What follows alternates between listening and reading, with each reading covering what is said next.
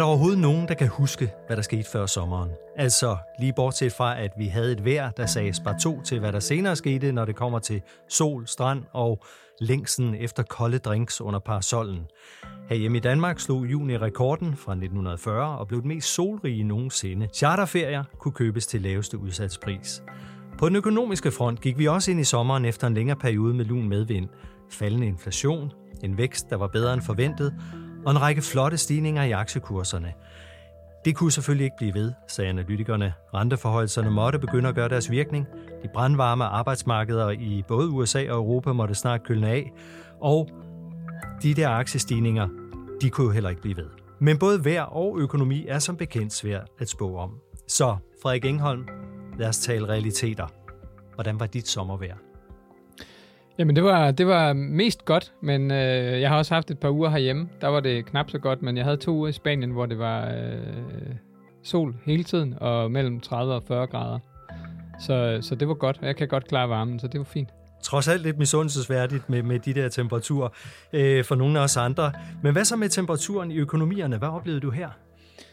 Jamen, øh, det, det vil jeg sige, det er en blandet omgang, faktisk. Fordi øh, vi har fået lidt, lidt forskellige signaler fra USA og Europa, og Europa har faktisk skuffet en del øh, sådan på, på, på den front øh, hen over sommeren. Og det kommer vi ind på, for det er naturligvis den økonomiske temperatur, du er, har været så venlig at komme og give os et bud på her. Hvor lå den hen over sommeren, og hvor kan vi forvente, at den går hen i efteråret? Så velkommen til Frederik Engholm, chefstrateg i Nykredit. Mange tak. Og til lytterne, velkommen til Investor Insights fra Nykredit. Mit navn er Lars Derbo. Frederik Engholm, i vores seneste podcast i starten af juni, der nævnte du, at rentestigninger og centralbankernes ageren ville blive, den økonomiske, eller blive det økonomiske hovedtema i sommeren. Hvordan udviklede det tema sig så? Jamen, øh, sådan lidt, lidt, også lidt blandet, vil jeg sige. Man, man, man, jeg vil sige, hvis vi starter med, med den europæiske centralbank, så, øh, så var forventningen egentlig, efter de signaler, de sendte i juni måned, at, øh, at, at øh, de sagtens kunne hæve renterne flere gange hen over sommeren og, og, og også sensommeren efteråret. Øh, og så fik vi lidt, så har vi fået lidt blandet nøgletal, og det har helt tydeligt gjort indtryk. Så det møde, vi fik i, i, i slutningen af juli fra ECB, der var det tydeligt, at, at nogen i styringsrådet, måske alle, det ved man aldrig helt med sikkerhed, men mange i hvert fald, øh, virkede til at tage notits af de her svagere indikationer, vi havde fået fra økonomien, og dermed var mindre øh, opsatte på at blive ved med at hæve renterne. Og det, som ECB har sagt mange gange, igen og igen, Lagarde har brugt den samme vending, der hedder more ground to cover, øh, altså at de skulle hæve renterne noget mere. Det, det sagde hun faktisk, det vil jeg ikke sige igen. Øh, det kan jeg ikke sige, at vi har. Det betød ikke, at de ikke godt kunne hæve renten. Det afhænger af, hvad for nogle signaler de får. Men, øh, men der er ikke den automatik i det, der har været tidligere. Og det har markedet taget notits af, og ser det faktisk nu som, øh, som mindre sandsynligt, at de, øh, at de på, øh, på næste møde i september kommer til at hæve renten fra tidligere at have set det som sådan overvejende sandsynligt. Her i Europa? Her i Europa, ja. ja. Og hvad med Federal Reserve? I USA er det lidt, lidt, lidt anderledes, vil jeg sige, fordi der, der vender det måske næsten den anden vej. Øh, for det første så sprang Federal Reserve jo over en renteforhold til juni måned, sagde meget tydeligt, det her det er ikke betyder ikke, at vi så bare hæver på hver andet møde. Det vil ellers passe med, at de tidligere hævede, da det var aller, gik aller hurtigst med, med 3 kvart procent per møde, så hævede de med en halv procent per møde, eller en halv procentpoint per møde, så hævede de med en kvart procentpoint, og så den vej er de gået næste skridt ned, i og med, at man ikke vil hæve med mindre end et kvart procentpoint. Det er at gøre det på hver andet møde. Og det har de gjort nu. De sprang over i juni, hævede så i juli, og og sagde, bliver ved med at hæve det, jamen det er ikke det, vi har gjort. Vi har ikke skruet endnu en tak ned. Vi kigger på det på hver enkelt møde. Og sagde i virkeligheden også, at næste møde også godt kunne være et møde, hvor man ville levere en renteforhold. Så det tror jeg nu ikke, de kommer til at gøre. Jeg tror, hvis de gør det, så venter de en tand længere. Øh, men, men signalet der var nok snarere, at hvor de for ikke så længe siden indikerede, at de kunne være ved vejs ende, så er, er døren der også åben. Så man kan sige, Fed, der var ved at lukke døren, har åbnet den lidt mere på klem igen. ECB, der havde den vid åben, har, har, har, har den sådan kun halvåben nu, og, og, og, og begge centralbanker skal vurdere meget mere fra, fra hver enkelt møde, til møde, hvad får vi af nye informationer? Det er selvfølgelig altid lidt farligt, når man tænker på, at nøgletal, de hopper og danser og, og, og, og ikke altid fortæller den, den sådan rene virkelighed, men også er, er farvet af, af, af forskellige tilfældigheder og så videre i økonomien. Så det er en farlig approach, men det vidner jo også om, at de er ved at være ved vejs ende, at de sådan skal tænke sig ekstra godt om for at tage et ekstra skridt. De holder jo mødepause i august, ja. og mødes først igen september, faktisk midt september, lige over midten af september. Betyder det, at de har god tid til at tænke sig om, og markederne derfor ligesom siger, at så er der ro på? I virkeligheden er pausen ikke meget længere. De, holder bare, de ligger altid møderne sådan, at der bliver fri i august, men de holder cirka otte møder om året, så den halvanden måned, der går fra det møde, de holdt i slut juni, til det møde, de holder i øh, midten af september, det er samme frekvens som den, de plejer at have. Så der går cirka 6 uger mellem hver møde, og det tror jeg er det samme den her gang. Så det er, ikke, det er egentlig ikke en længere pause, øh, men de får øh, et par nye nøgletal, nogle inflationstal at kigge på øh, igen begge to. Øh, jeg tror endda, de får et, et par stykker fra, øh, fra begge sider. Vi har fået det ind fra Europa. Øhm, og, og de får nogle vækstindikatorer, og, nogle, og fra USA's vedkommende, de har jo bedre data fra arbejdsmarkedet, får nogle flere nøgletal fra det også. Vi får øh, det første allerede øh, nu her, med, med, med julis tal kommer her i starten af august altid. Og, og nu nævner du inflationen. Vi havde allerede inden sommeren en fin faldende kurve. Hvordan er det så gået? Igen, øh, lidt øh, blandet de to steder. Øh, kurven bliver ved med at falde, og det, og, det, og det er der en ekstrem stor automatik i, for det handler om, at, øh, at vi havde nogle råvarepriser, der var ret høje, øh, en masse råvarepriser, vi snakker som regel mest om energi, men der var også ret, rigtig mange andre råvarepriser, der var, der var høje. Vi havde nogle fødevarepriser, som også var høje, og som stadigvæk er høje, men, men, men, men allerede lidt af på nogle, på nogle punkter. Så vi har nogle ting, der ligesom vi vidste, fordi de var kommet op og steget så kraftigt sidste år, så gav de et meget stort bidrag til inflationen. Så medmindre vi så en vedvarende stigning på samme niveau, så ville de altså give et aftagende bidrag til inflationen. Og det er det grundlæggende det, vi ser. Så inflationen falder på en eller anden måde næsten per automatik, fordi de vanvittige store stigninger, vi så i, i en række råvarer herhjemme, oplevede vi jo, og i eurozonen oplevede vi jo gaspriserne, der med den pris, vi ligger på nu, øh, er en tiendel, under en tiendel. Faktisk så er vi helt nede på en 14. del af, hvad vi lå på sidste august måned, da det så værst ud med de høje gaspriser. Så, så det vidner jo om, at der er noget, der, der, der ændret sig markant, og det trækker altså ned. Så det ved alle godt sker, det betyder ikke så meget. Så det der er tilbage, det er at kigge på kerneinflationen og på nogle af de andre underkomponenter. Der vil jeg sige, der ser det stadig pænt ud i USA. Øh, det har været en positiv overraskelse, for, og, og noget af det, der har gjort, at, at Federal Reserve kunne sige, at vi har måske ikke helt så travlt. Til gengæld bliver arbejdsmarkedet ved med at være stærkt, så det trækker den anden vej. Men i Europa, der, der vil jeg sige, der, der bliver serviceprisinflationen ved med at trække opad og, øh, og sætte igen nyt, ny, ny rekord. Vi fik den lige her for et par dage siden, for, for juli måned, og, og satte, satte nyt, nyt, nyt rekordniveau, bliver ved med at stige. Og det er den del af inflationen, som man, centralbank, som man som centralbank tænker, det er den, vi egentlig mest direkte kan påvirke. For den er sådan indlandsskabt, servicesektoren er per definition sådan sværere at handle med. Vi normalt handler vi nemmere med varer på kryds og tværs af grænser. Så, så den del af inflationen, der er mest øh, styrbar for ECB for eksempel, den, den går stadig den gale vej. Det er ikke uventet, og det vidste de godt, og lønningerne er jo på stedet, og det giver sådan lidt ekstra kul til den måske, og den skal falde langsommere. Men, øh, men det gør altså, kan man sige, isoleret set, at det er et signal, der trækker i retningen af, at de måske godt kunne finde på at hæve renten også på næste møde. Så en inflation, som hvis du skal give et bud, vil det fortsat være sticky med den her serviceinflation? Vil den stadig ligge der og drille os? Så mit bud er, at den, den del af inflationsbekæmpelsen, der er nem, og som kommer næsten per automatik, den, den, den kører efter sporet, og den, den går fint, og endda er der en række varer, der er faldet mere i pris, end vi havde regnet med. Så, så den del går hurtigt nedad, og så er der den anden del tilbage, der ser lidt, lidt bedre ud i USA faktisk, men generelt er der nok, er det svært at forvente, at det bliver ved med at se helt så godt ud, fordi arbejdsmarkedet er så stærkt, og Europa ser det ikke for godt ud endnu. Så, så vi kommer hen i en periode, hvor inflationen bliver kommer til at ligge på et lidt for højt niveau i et stykke tid, men på et lavere niveau trods alt. Øh, men det bliver der, hvor sådan kampen skal stå, hvor meget skal der til for at få trykket den helt ned, og hvor tålmodig vil man være og sige, nu har vi egentlig gjort så meget, så vi tænker, at det kommer nok af sig selv det sidste. Eller vil man blive ved med at hæve renterne med den risiko, det jo er, at man så underminerer fuldstændig fundamentet under økonomien. Øh, så det er det, vi kigger ind i. Og det bringer os fint over i, i det, øh, som din øh, gode kollega Claus Dalsgaard kalder det, det tredje ben i den hellige træenighed i økonomien. Altså renterne, centralbankerne og inflationen og væksten. Ja. Så lad os tage væksten en gang, fordi blandede tal, øh, så vidt jeg kunne se, øh, fornuftige vækstudsigter, allerhøjst en død landing, stod der alle vejen indgang til, ved indgang til sommeren. Hvad blev realiteterne? Jamen, jeg vil faktisk sige, at når vi snakker USA, så var der ikke enighed om, at blød landing var det, man, skulle, øh, man kunne forvente. Rigtig mange banker havde store banker, de store amerikanske og engelske banker, som er, som er som dem, der er toneangivende, når man diskuterer forventningerne, og dem, man, man kigger til.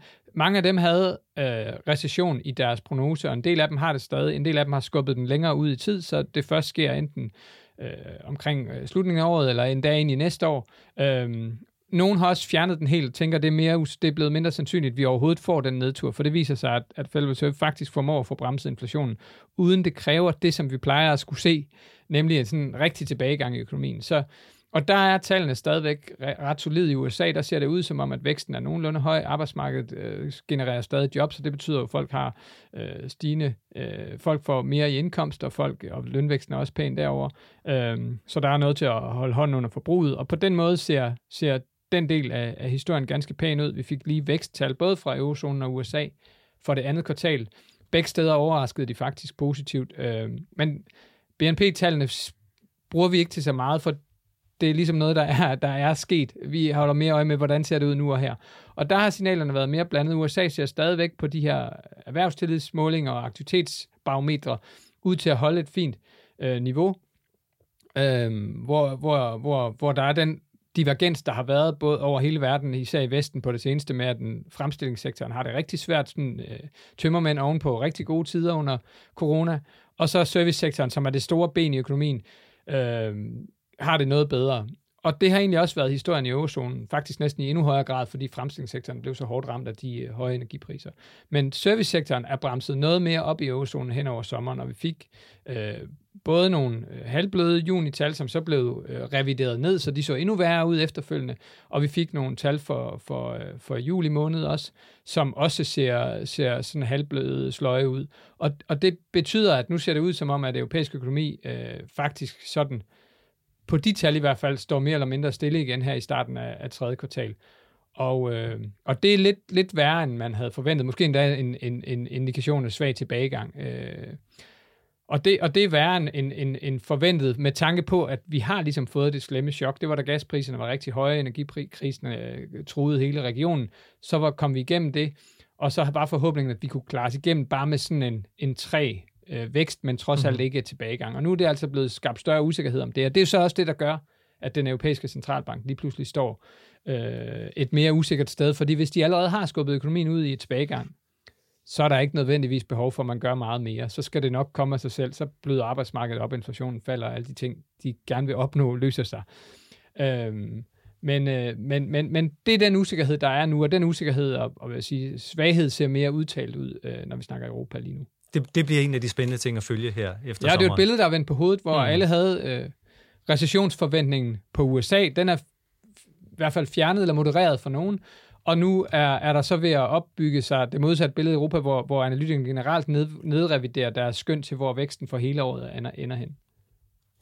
Hvis vi samler op på renter, inflation og vækst, øh, den her hellige træenighed, og ser på markedsudviklingen, i jeres daglige oversigt over markedsudviklingen, der har der lige godt nok de seneste par dage været røde tal på aktierne. Vi fik lige et øh, nervøst blink med øjnene i går, efter at USA's kreditrating faldt et nyk. Øh, men det kommer efter mange måneder med generelt pæne stigninger over de store indeks. Øh, hvad er der sket? Jamen, jeg vil sige, den, den, der, må, der skal man huske for det første, at USA er den, den vigtigste enkelte økonomi i verden, og, øh, og, og det amerikanske aktiemarked, som som trods alt, selvom det er globalt, ligesom vores er, er globalt, og mange selskaber er globale, så er hjemmemarkedet stadigvæk det vigtigste. Og derfor, de amerikanske aktier fylder i verdensindekset øh, sådan 55-60 procent. Det vil sige, USA bliver særlig vigtig lige meget, hvordan man vender og drejer det. Også derfor den ekstra, øh, en af grundene til, at der også er den ekstra opmærksomhed på Federal Reserve, der er også andre. Men, men så det, at den amerikanske økonomi særdeleshed har, har, er, er, ser lidt bedre ud, end man kunne have frygtet, og det, det måske endda ser ud til, at man kan lykkes med den øh, at ramme den prognose, som vi jo faktisk har haft et stykke tid med, at væksten kan komme ned omkring øh, øh, svag positiv til ingenting, men man undgår tilbagegangen.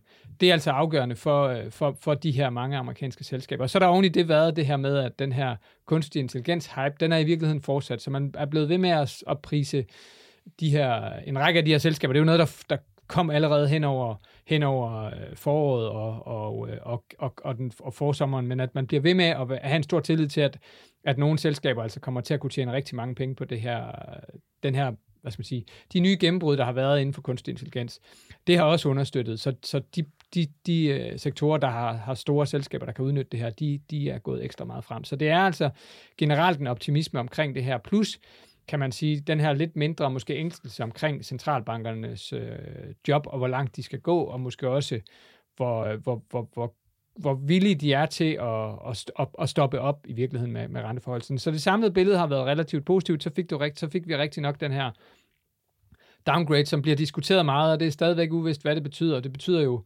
i sidste ende det, som vi som analytikere synes, det betyder i et eller andet omfang. Er folk mindre villige til at eje amerikanske statsobligationer på, og kræver man en højere præmie, Øh, og tror man i virkeligheden på, at det er et rigtigt signal, det her med, at USA er blevet øh, mindre kreditværdige? Og man skal, man skal huske på, de er stadigvæk meget, meget kreditværdige, fordi en enkelt ratingbureau sænker dem til næsthøjeste kategori.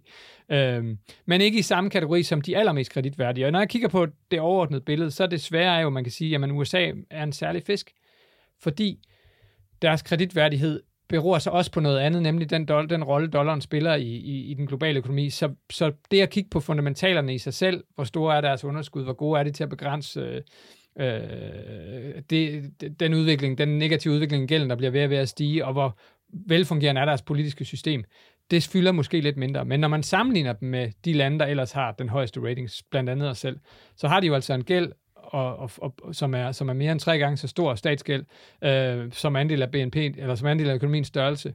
De har et politisk system, som er langt mindre effektivt og langt dårligere til at lave kompromiser. De har ovenikøbet nogle politikere, som, en, som en gang imellem flytter med ideen, det gjorde de så sent som under gældsloftdiskussionen, med at det kunne være en god idé at overveje, og, og prøve, hvad der ville ske, hvis man øh, missede nogle betalinger på gælden. Altså sådan flytter med en, en, en, en statsbankerot. Det er hul i hovedet, men med tanke på det, synes jeg ikke, at det virker så, så skørt, man øh, sænkede med en enkelt notch. Markedsmæssigt tror jeg, at betydningen bliver relativt begrænset, selvom det har sat sig nogle spor de sidste dage. Og det laver ikke om på, at sommeren jo har været vildt stærk samlet set, ikke mindst for de amerikanske aktier.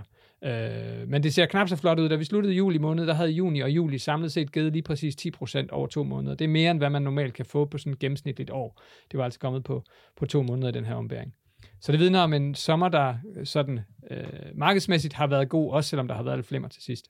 Så du siger ikke, at det her det er begyndelsen på den grønne, eller begyndelsen på den grønne bølge? Øhm, nej, altså jeg, jeg tror i virkeligheden ikke, at det her, den enkeltbegivenhed er ikke den, der skaber det, men vi bliver ved med at, at holde fast i, at vores eget billede er, at de risikopræmier, og det har sommeren kun forværet, de, den risikopræmie, man opnår ved at købe aktier, og jeg vil sige særdeleshed amerikanske aktier, den er for lav i forhold til, til, hvor den bør ligge hen med den usikkerhed, der stadigvæk er om det økonomiske forløb. Altså, det kan godt være, at vi undgår recessionen, men det man skal huske, det er, gør vi det, så er der heller ikke plads til den ekspansion, vi plejer at have på ryggen af en recession. Altså, så er der heller ikke plads til det vækstboom, der plejer at følge i, i halen på det. Det betyder, at indtjeningsudsigterne for selskaberne stadigvæk begrænses af, at der grænser for, hvor meget arbejdskraft der er hen. Der er grænser for, hvor meget plads der er øh, til vækst generelt set globalt.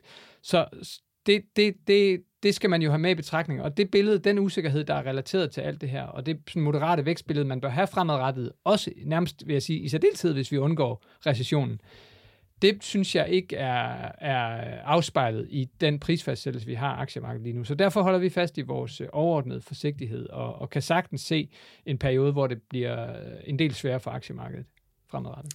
En meget, meget spændende økonomisk vejrudsigt, du kom med der. Tusind tak, Frederik Engholm, chefstrateg i Nykredit. Tak fordi du kom her i studiet. Selv tak. Og til dig, der har fulgt med, kan jeg sige, at du har lyttet til podcasten Investor Insights fra Nykredit. Din vært var undertegnet Lars Derbo. Du kan høre flere podcasts og læse artikler om investering, økonomi og de emner, vi i øvrigt har været inde på i dag på nykredit.dk. Alle podcasts fra Nykredit kan du også finde på Apple Podcasts, Spotify og SoundCloud. Tak fordi du lyttede med.